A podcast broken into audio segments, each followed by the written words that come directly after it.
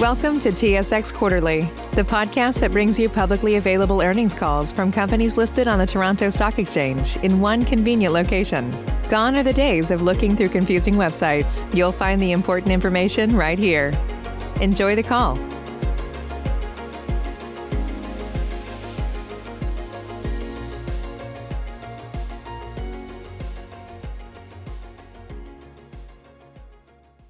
Thank you for standing by, and welcome to the Superior Plus 2021 quarter results conference call. At this time, all participants are on a listen-only mode. After the speaker's presentations, there'll be a question-and-answer session. To ask a question at that time, please press star then one on your touchtone telephone. As a reminder, today's conference call is being recorded.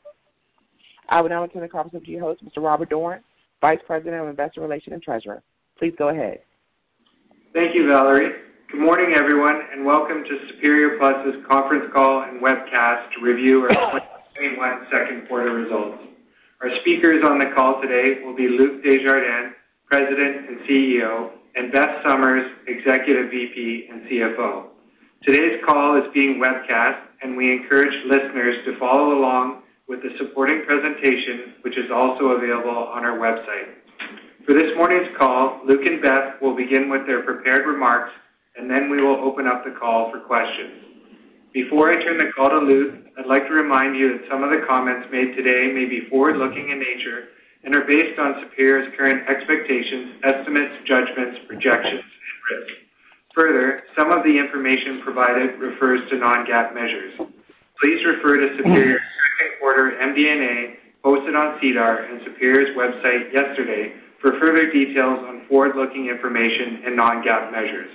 I would encourage listeners to review the MD&A as it includes more detail on the financial information for the second quarter, as we won't be going over each financial metric on today's call.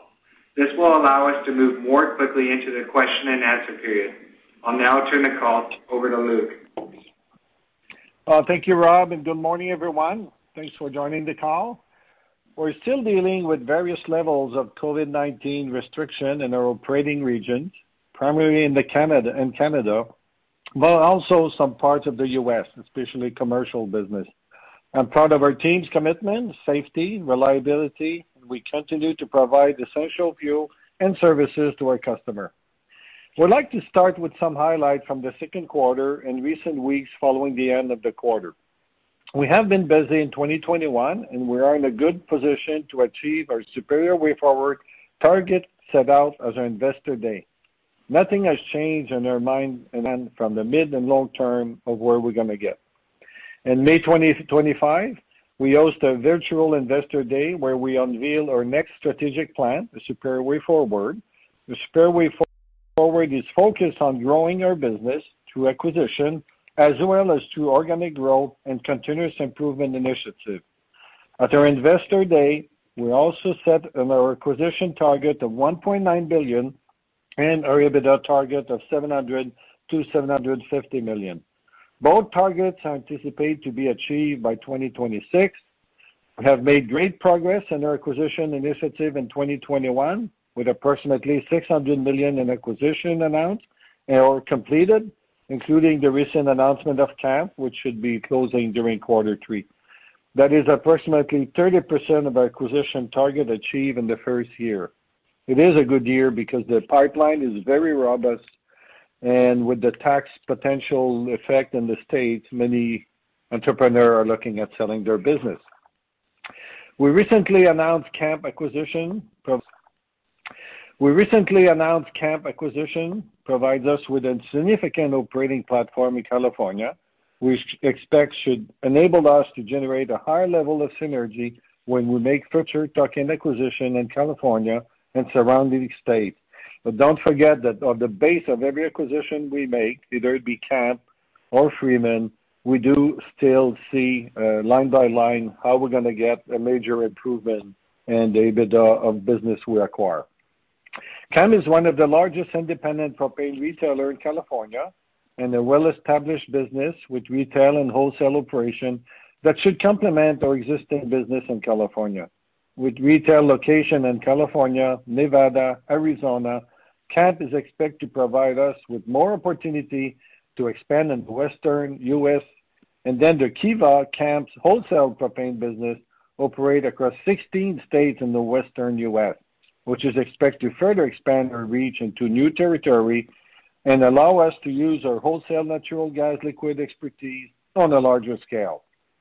Kamps also has a renewable propane offering, which is a product we are excited to provide our broader customer base in the future. We expect the Kamps acquisition to close in the third quarter, and we are looking forward to welcoming their employees and customers to the Superior. On June 16, we completed the acquisition of Freeman Gas, based in South Carolina.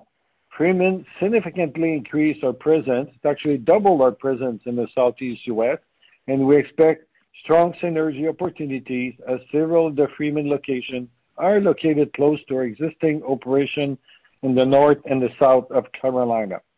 Freeman also has an attractive customer base as the business services many suburban neighborhoods in the Southeast. Increasing our footprint and utilizing our back-office capability of Freeman is expected to increase the synergy opportunities for future acquisition in that region as well. The acquisition of Williams in July is a great example of increased synergy opportunity following the acquisition of Freeman, as Williams also operates in the Southeast. In the second quarter, our results were impacted by warmer weather in the U.S. earlier in the quarter, and to a lesser extent, lower average margin in both U.S. and Canada. However, our strategic growth and operational initiatives are still on track with our plan.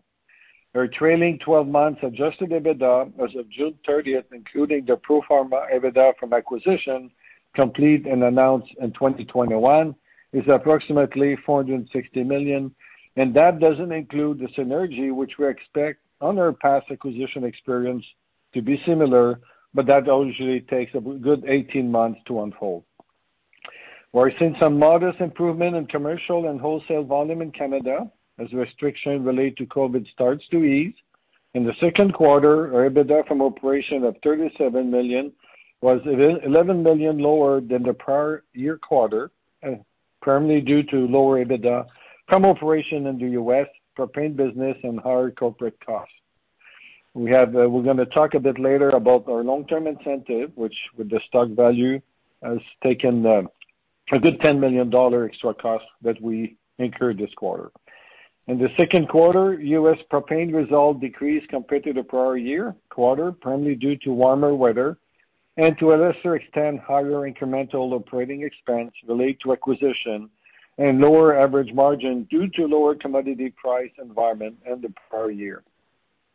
The second quarter is a seasonally lower quarter, accounting for approximately 16% of the sales, but approximately 22% of the operating expense, Uh, we are unable to completely flex all of our costs. So to give you a relativity of that, we would prefer to make acquisition before the winter starts, but as you do them, you know, in different times of the year, and this one, Freeman, was in the spring, you end up with a lot less uh, volume and margin and volume uh, for the quarter two, but you have the full fixed cost. So it's just a little bit skew when we think quarter two. For that reason, we recently uh, completed also contribute it contributes less to the second quarter as we pick up more of the expense and less of the sales volume, which comes in quarter four and quarter one of the following year. Uh, U.S. propane EBITDA from operation 2021 is anticipated to be higher than 2020, primarily due to the impact of acquisition complete in 2020 and in 2021. Benefits from the Superior Way seasonal workforce optimization initiative and realized synergies from acquisition. These factors have been negatively impacted by warmer weather, about $5 million or less because due to the weather, which continue into the second quarter, as well as lower average unit margin related to wholesale propane fundamentals and the impact from the strong Canadian dollar on U.S.-denominated EBITDA. Canadian propane results for the second quarter were higher than the prior year quarter, primarily due to the benefit from the CEWS and increased sales volume, partially offset by the decrease in average margin related to the wholesale propane market fundamentals and customer mix. Now, our internal growth sales continue to have good, strong traction. Canadian propane EBITDA from operation 2021 is anticipated to be lower than 2020, primarily due to the decrease in sales volume and average unit margin, as well as the reduction of CEWS benefit year-over-year. Partially offset by lower operating expenses, sales volume are expected to decrease due to the impact from COVID-19 and reduced economic activities in Western Canada, especially. We are optimistic with our COVID-19 restriction will be lifted in the late part of this year, allowing our commercial customer to operate at higher capacity, which is expected to increase propane demand. Quarter two is a small quarter with only 16% of sales, but all the full fixed costs and their sales and full costs are making the quarter a little bit skewed here, which is something to take in consideration. But we're very confident in our game plan, and everything is on track for acquisition and integration and for the mid and long term. Uh, so with that, I'll uh, pass uh, the presentation to Beth. Oh, thank you, Luc, and good morning, everyone. Superior achieved second quarter adjusted EBITDA of 31.6 million, a 7.5 million or 19% decrease over the prior year quarter, primarily due to lower EBITDA from operations from U.S. propane and higher corporate costs. This was partially offset by realized gains on foreign exchange hedging contracts and higher EBITDA from operations in Canadian propane distribution. The second quarter consolidated net loss from continuing operations was 36.1 million, compared to a net loss of 0.1 million in the prior year quarter. The primary driver for the higher net loss was the increase in finance expense, which was related to the premiums on the early redemption of the senior unsecured notes, a decrease in unrealized gains on derivatives, and lower adjusted gross profit, partially offset by the impact of the CEWS in the current quarter. Our consolidated AOCF before transaction and other costs for the second quarter was 9 million, a 5.5 million or 38% decrease compared to the prior year quarter, primarily due to the lower adjusted EBITDA and higher cash taxes, partially offset by lower interest expense. Now turning to the individual business results. U.S. propane EBITDA from operations was 14 million, a decrease of 13.1 million or 48% from the prior year quarter. This was primarily due to the lower sales volumes in the base business related to warmer weather and to a lesser extent, lower average margins, partially offset by the contribution from acquisitions. Residential and wholesale sales volumes were consistent with the prior year quarter, primarily due to acquisitions offset by the impact from warmer weather. Average weather, as measured by degree days across the markets where U.S. propane operates, was 14% warmer than the prior year quarter and 5% colder than the five-year average. Commercial sales volumes were 25% higher compared to the prior year quarter, primarily due to acquisitions and the easing of COVID-19 restrictions, partially offset by warmer weather. Average margins were $0.37 per liter, 20% lower than the prior year quarter, primarily due to short-term margin opportunities in the prior year quarter related to the lower commodity price environment, the impact of the stronger Canadian dollar on the translation of U.S.-denominated gross profit, and to a lesser extent, the customer mix. Operating costs increased by 8% compared to the prior year quarter due to acquisitions, partially offset by workforce optimization initiatives, realized synergies, and the impact of the stronger Canadian dollar on the U.S.-denominated expenses. Canadian propane hmm. EBITDA from operations of 23 million increased 1.8 million or 8% from the prior year quarter. This is primarily due to the impact from the CEWS benefit and higher sales volumes, partially offset by lower average margins related to weaker wholesale propane market fundamentals. Residential sales volumes were consistent with the prior year quarter as the impact of acquisitions completed during the first quarter was offset by warmer weather. Average weather across Canada for the second quarter, as measured by degree days, was 14% warmer than the prior year and 7% warmer than the five-year average. Commercial sales volumes were 6% higher than the prior year quarter as COVID-19 restrictions were lifted in some parts of the country, partially offset by warmer weather. Wholesale propane volumes were 13% higher compared to the prior year quarter due to sales and marketing efforts to increase third-party spot price wholesale propane sales. Average margins were 13% lower than the prior year quarter due to weaker wholesale propane fundamentals, increase in commodity costs, and customer mix. Operating costs decreased by 9% compared to the prior year quarter due to the impact from the CEWS benefit and cost-saving initiatives. Lastly, to corporate results, the adjusted EBITDA guidance and leverage. Corporate operating costs were 8.2 million, an increase of 1.2 million compared to 7 million in the prior year quarter, primarily due to higher long-term incentive plan costs related to share price appreciation in the current quarter. Interest costs decreased 13% compared to the prior year quarter due to lower average debt levels and lower average interest rates. Superior's total net debt to adjusted EBITDA leverage ratio for the trailing 12 months ended June 30th, 2021, was 3.3x, which is within Superior's long-term target range of 3x-3.5x. In the quarter, we amended the syndicated credit facility and extended the maturity to May 8th, 2026. There were no changes to the total commitments available under the credit facility, the accordion capacity, or the financial covenants in the facility. In addition, we issued 500 million of senior unsecured notes at 4.25%. The proceeds from the notes, along with borrowing under the credit facility and cash on hand, were used to redeem the 400 million, 5.25% senior unsecured notes, as well as the 370 million, 5.125% senior secured notes. The extension of the credit facility and refinancing of the Canadian senior unsecured notes has further strengthened our balance sheet and debt maturity profile. So we're well-positioned from a debt financing and liquidity perspective.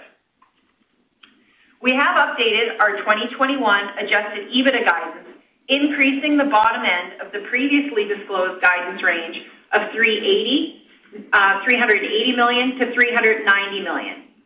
The new adjusted EBITDA guidance range is 390 million to 420 million, with a midpoint of 405 million, reflecting the expected contribution from the Kamps acquisition and the impact of year-to-date results. It's useful to note that the adjusted EBITDA for the first six months has been impacted by higher long-term incentive costs related to the share price appreciation, amounting to approximately 10 million. We would typically see this cost in the range in the six-month period between 2 million-3 million. In addition, the impact from warmer weather in the second quarter was approximately 5 million as well, providing some year-to-date headwinds from our initial guidance expectations since we forecast on weather normal conditions. For the remainder of 2021, we anticipate average weather to be consistent with the five-year average for the U.S. and Canada, and wholesale propane fundamentals to be consistent with what we've seen in the first six months. With that, I'd like to turn the call over to Q&A. Mm-hmm.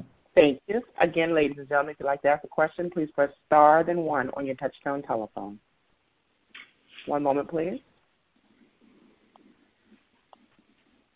Our first question comes from David Newman of Desjardins. Your line is open. Good morning. Morning. Morning, David.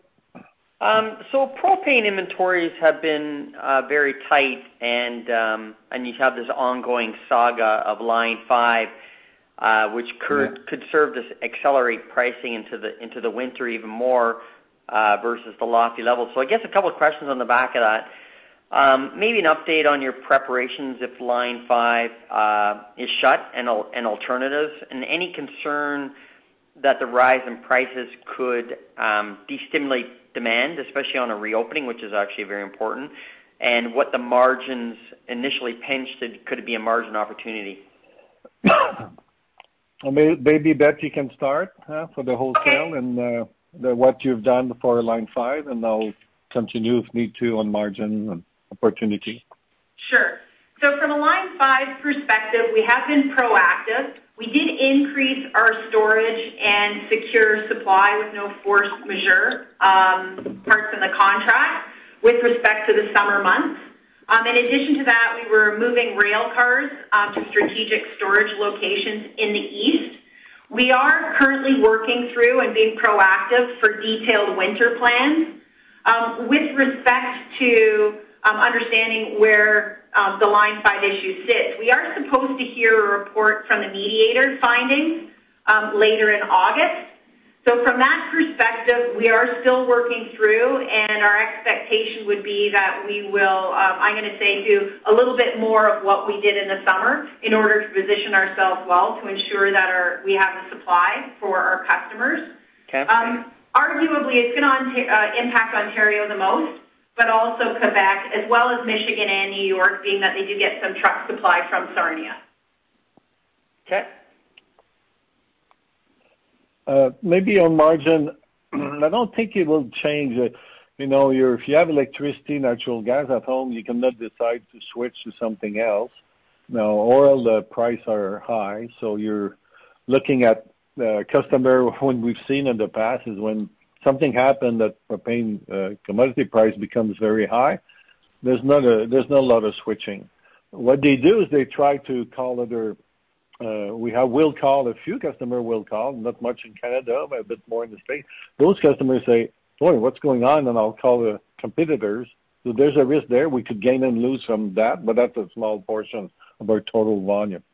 So, but that's for us, it's uh, adjusting always, I call it the added value by segment. How much margin do we make on the residential, commercial, industrial? We're not responsible for the propane. Now, you get some up and down, uh, of course, within a month, you get some some a situation that could help us or uh, be negative. So far, it's been uh, negative on the price of the propane, but within a month or so, you adjust, and you keep the same margin that you should make on added value. I insisted on that 10 years ago when I joined here. We're not in the commodity business. We don't take that risk. I'd rather have less customer, but we're not taking any risk on the on the commodity, which with a percentage to accept that sometimes you have inventory at high price and the price goes down, then you have a mark-to-market at the end of the month, and you lose some money in that, of course. But uh, not our game to take any risk with commodity. So to be to be to be conservative, I would assume that kind of in sort of a commodity inflationary environment, that we can assume that there be no sort of margin opportunities and that we should probably just forecast this kind of level that we're seeing in the Q on the CPL? Yes. Yes. I'd rather that we don't increase margin during that time. More customer ask more question. And if you saw, you know, you've seen a result of growth in the last, uh, more in Canada, some growth in the States, but in Canada, we're really humming on internal growth, and we don't want to lose that. We've seen some major competitor in the States doing that, and they'll probably continue to do that. We'd rather grow customer versus gaining 0.02 uh, short term. Right. Yeah. And and maybe, Luc, I'll just jump in here on the margin side as well. Um, from a U.S. perspective, I think, David, the best way to think about it is we would still expect the margin to be in that range of $0.30-$0.35 per liter.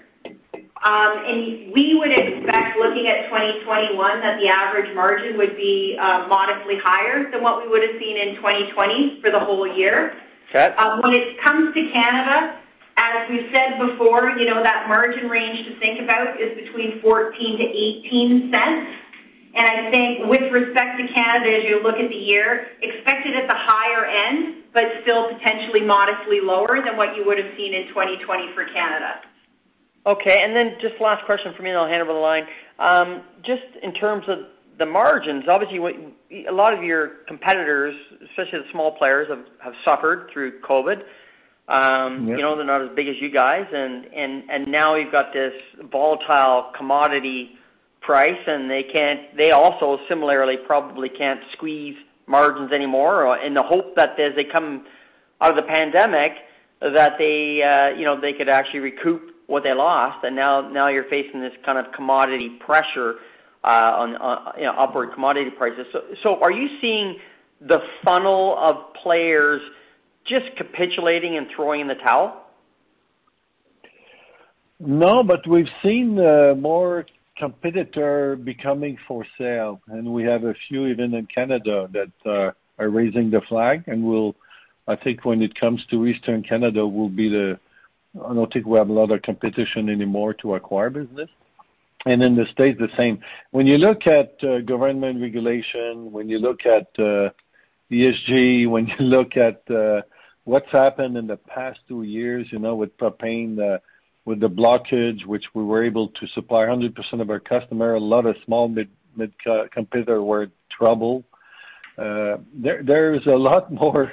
Uh, you need to be big, and you need to have the scale. I always insist that we do build a good SGL wholesale business for all of those reasons. And what Beth and the team has done at SGL, they've secured at a bit higher price, uh, we're paying a bit of insurance for that, uh, more liquid for Eastern Canada due to Line 5, even though we all believe it's not going to happen. We're not in the business of taking that kind of risk, and we're planning the same kind of arrangement for this fall uh, and winter. So it helps to have a size. It helps to have the wholesale scale uh, more and more now in California and with Kiva, That's uh, mm-hmm. Kiva that covers more states. So a good mix of that and the scale we have and the professional team, uh, no doubt competitors, entrepreneurs saying, uh-huh, "I have enough. There's too much coming my way." And you need a lot of people and talent and scale to address all those issues. Yeah, like Roberto Duran, no mas.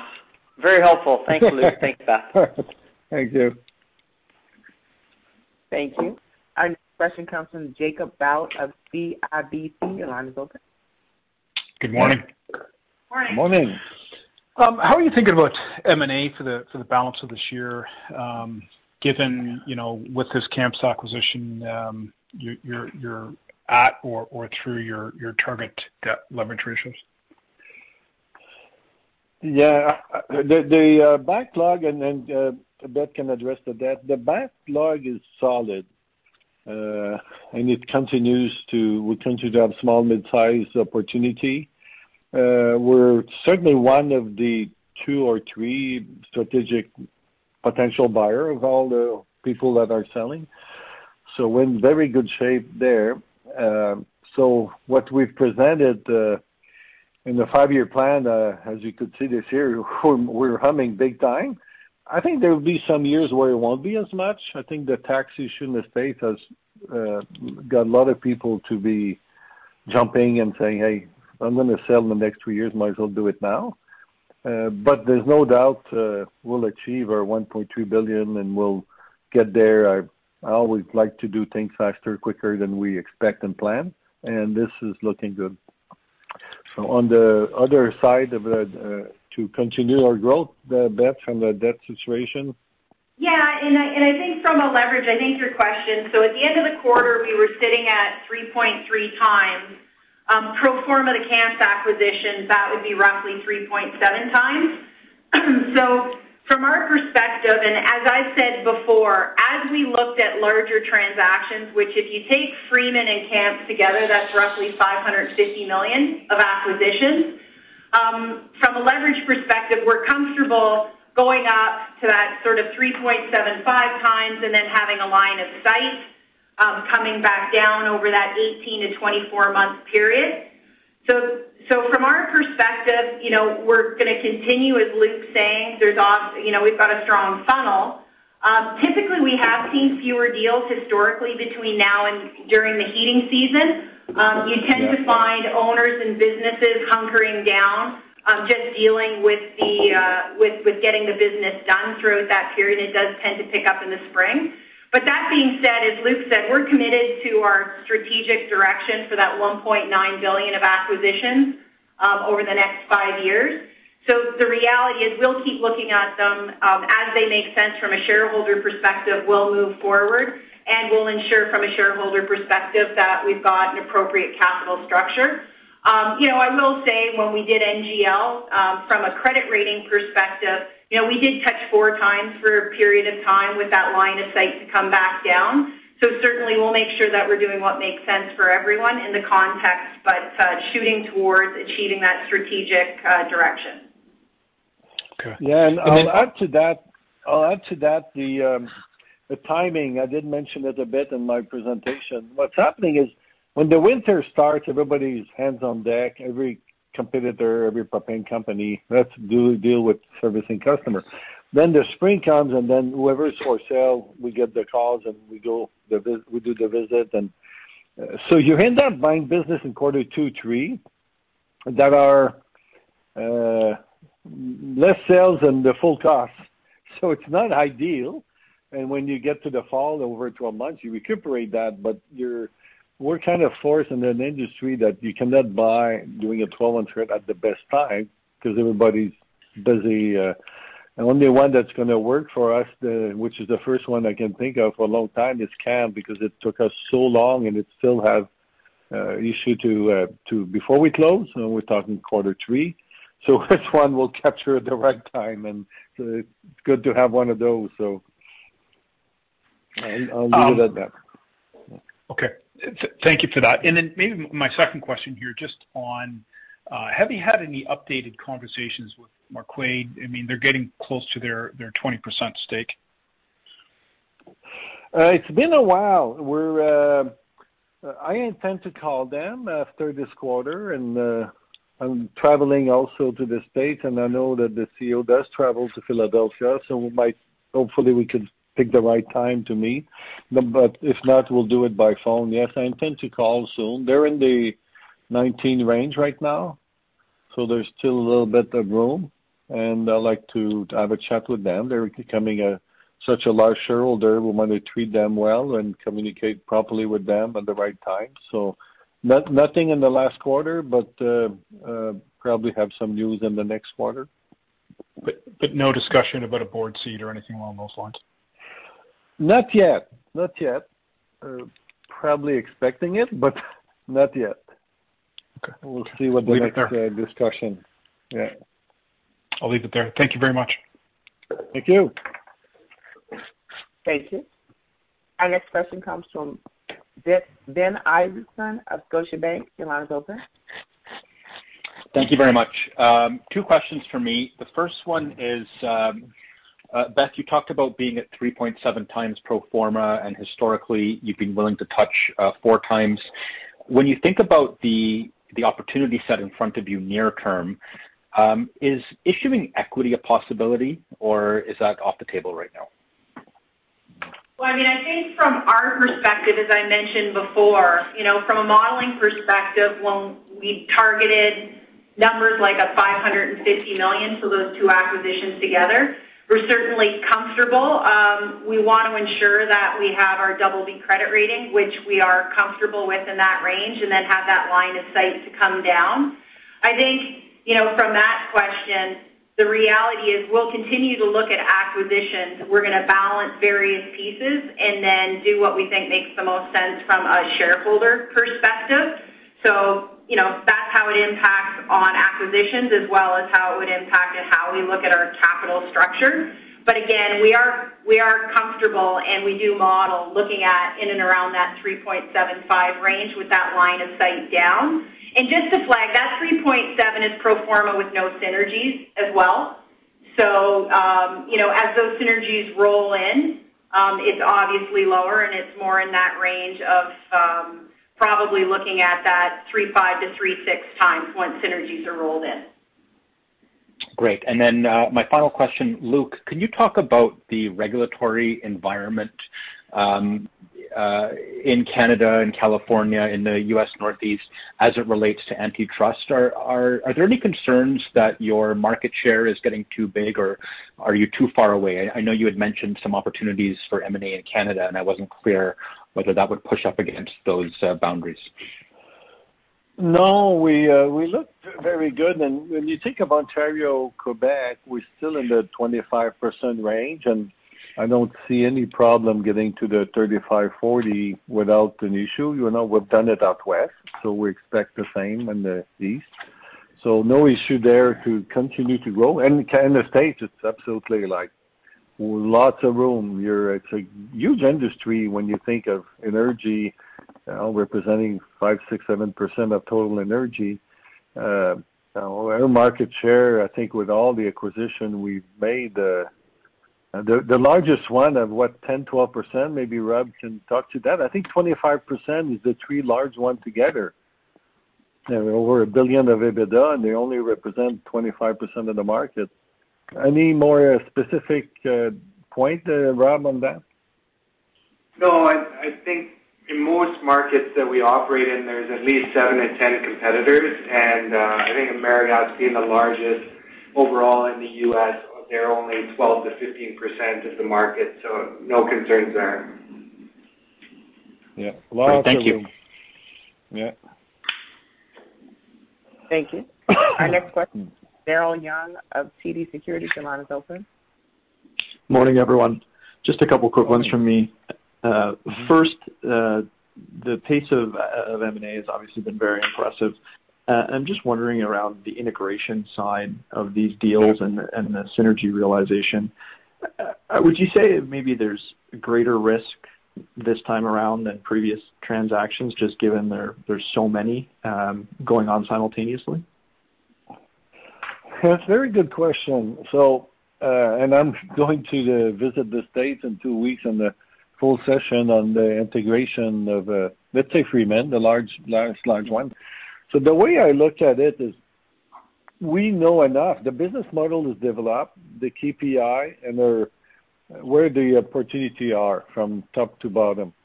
So I don't see any risk.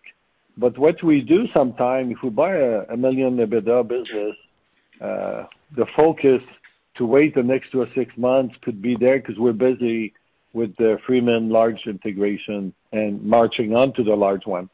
So we'll have parallel the Kamp and the Freeman not missing the beat because they're large.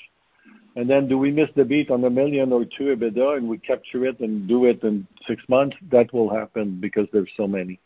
But uh, trust me, um, integration and execution in my career is uh, number one and uh, 1A. So we're not going to let go of all the potential synergy of what we acquire. Okay, great. And then um, the 460 million LTM EBITDA number that you reported, that does not include any synergies, correct? Yeah. No, it does not. It includes the synergies. And Yeah, and they take a good 18 months, and you don't do much in the winter wintertime. You don't want to miss the beat on customer again. So you're at, uh, it's an 18-month process. Okay. So we shouldn't expect the full amount of potential synergies from all these deals to come through in 2022, um, particularly Kamps and Freeman, probably no synergies? No, there's there's always some. There's always some, but to take up the full 25% uh, gain, uh, there's always some upfront. Uh, I would call it 5%. But then you finish the winter, and then you get going in the spring of 2022 very hard at it, and you start to see the last quarter of 2022 and then the full year 2023. Got it. And then just one um, detailed question around the CapEx.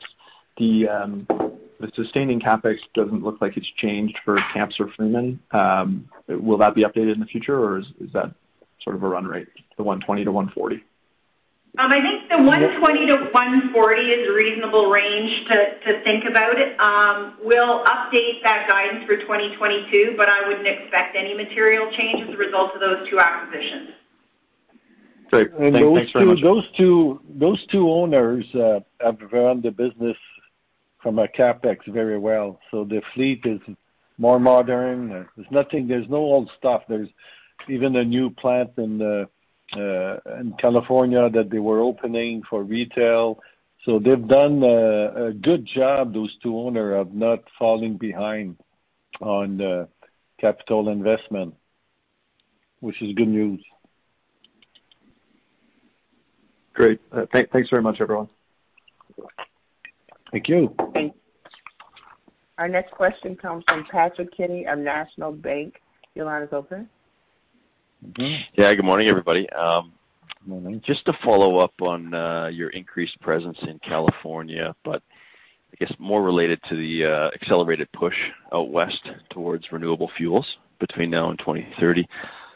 I understand Kamps, I believe Kamps was already looking at opportunities to source renewable propane. Yep. Um, would you have an update maybe on how much of your California supply might potentially come from renewable feedstocks over the next few years? And then also any sense as to what this could mean financially to your California franchise, just based on, you know, the existing LCFS and other credit programs out there? Yeah. So this is very uh, new for us in 2021.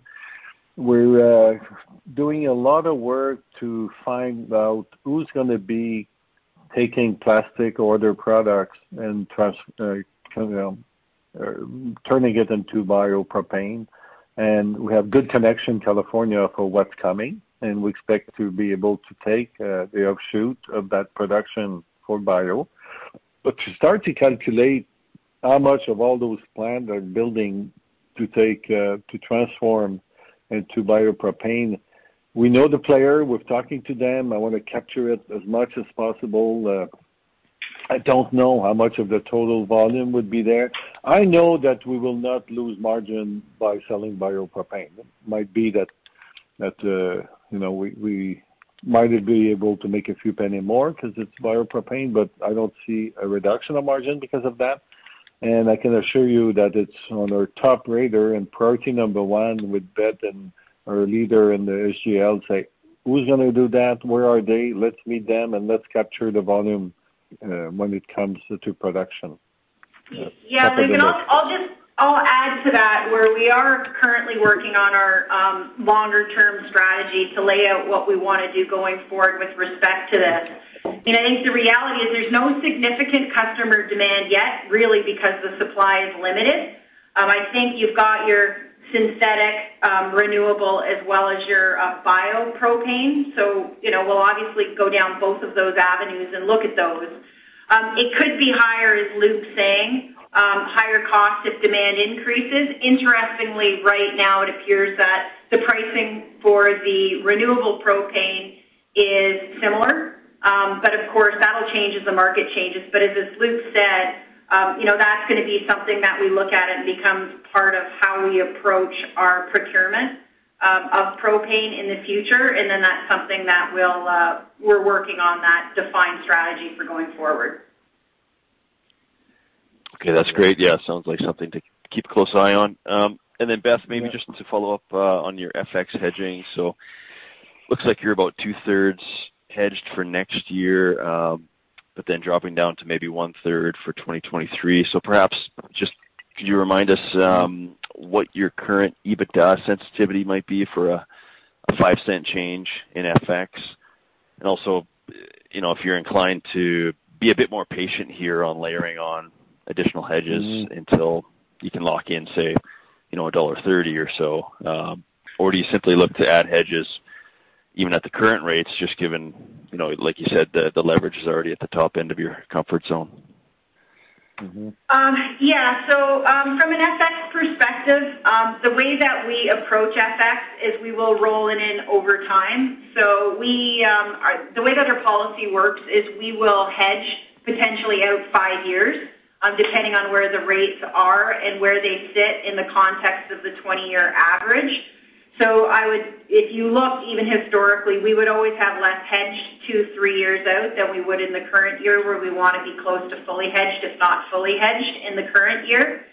Um, a $0.05, if you looked out three years, probably you're looking at exposure in the range of $10 million-$15 million in the future, um, if you wanna think about it, but that's three years out. If you think about it in the context of this year, we only really have a nominal unhedged amount. Again, there wouldn't be a material impact of a $0.05 change for the remainder of this year. Okay, great. Thanks for the color.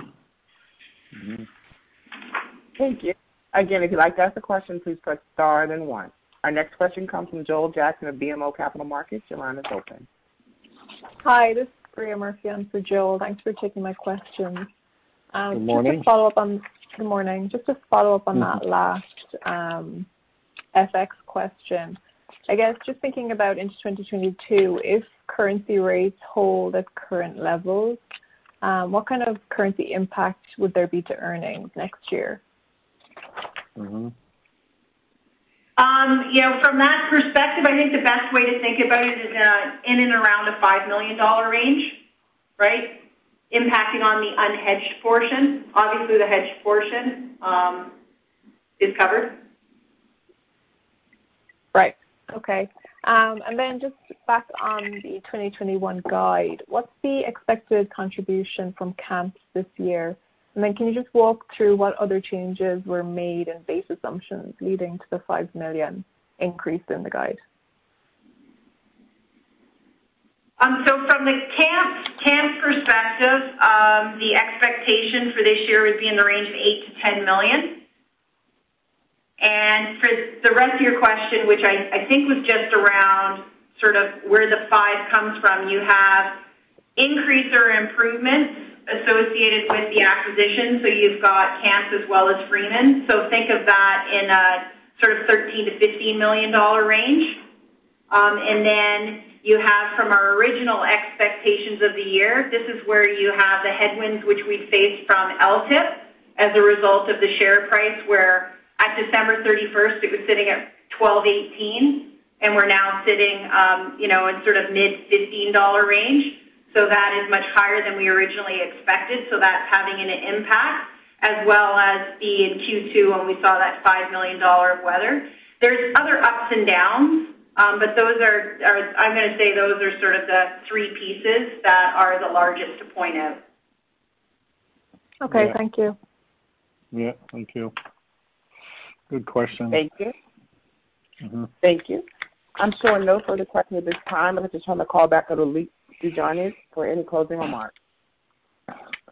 So to wrap up, I think I'd like to thank our management and employees. I'm very proud of all of our accomplishments to date, 2021, and their action we have undertaken during COVID-19 and continue servicing our customer.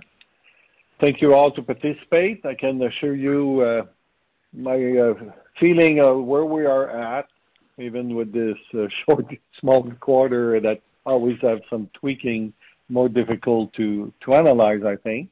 Uh, we're in good shape. and Of course, there was the 5 million in weather. There's a 10 million LTIP. Everything else is business as usual, and we expect with the normal weather in the fall, we expect the rest of the year to be good. And Of course, with all those acquisition and a little bit of integration, 2022, it's gonna be uh, moving to the next level. So On that, I will thank you all for participate and looking forward to the next quarter. Thank you. Ladies and gentlemen, this does conclude today's conference. Thank you all for participating. You may all disconnect. Have a great day.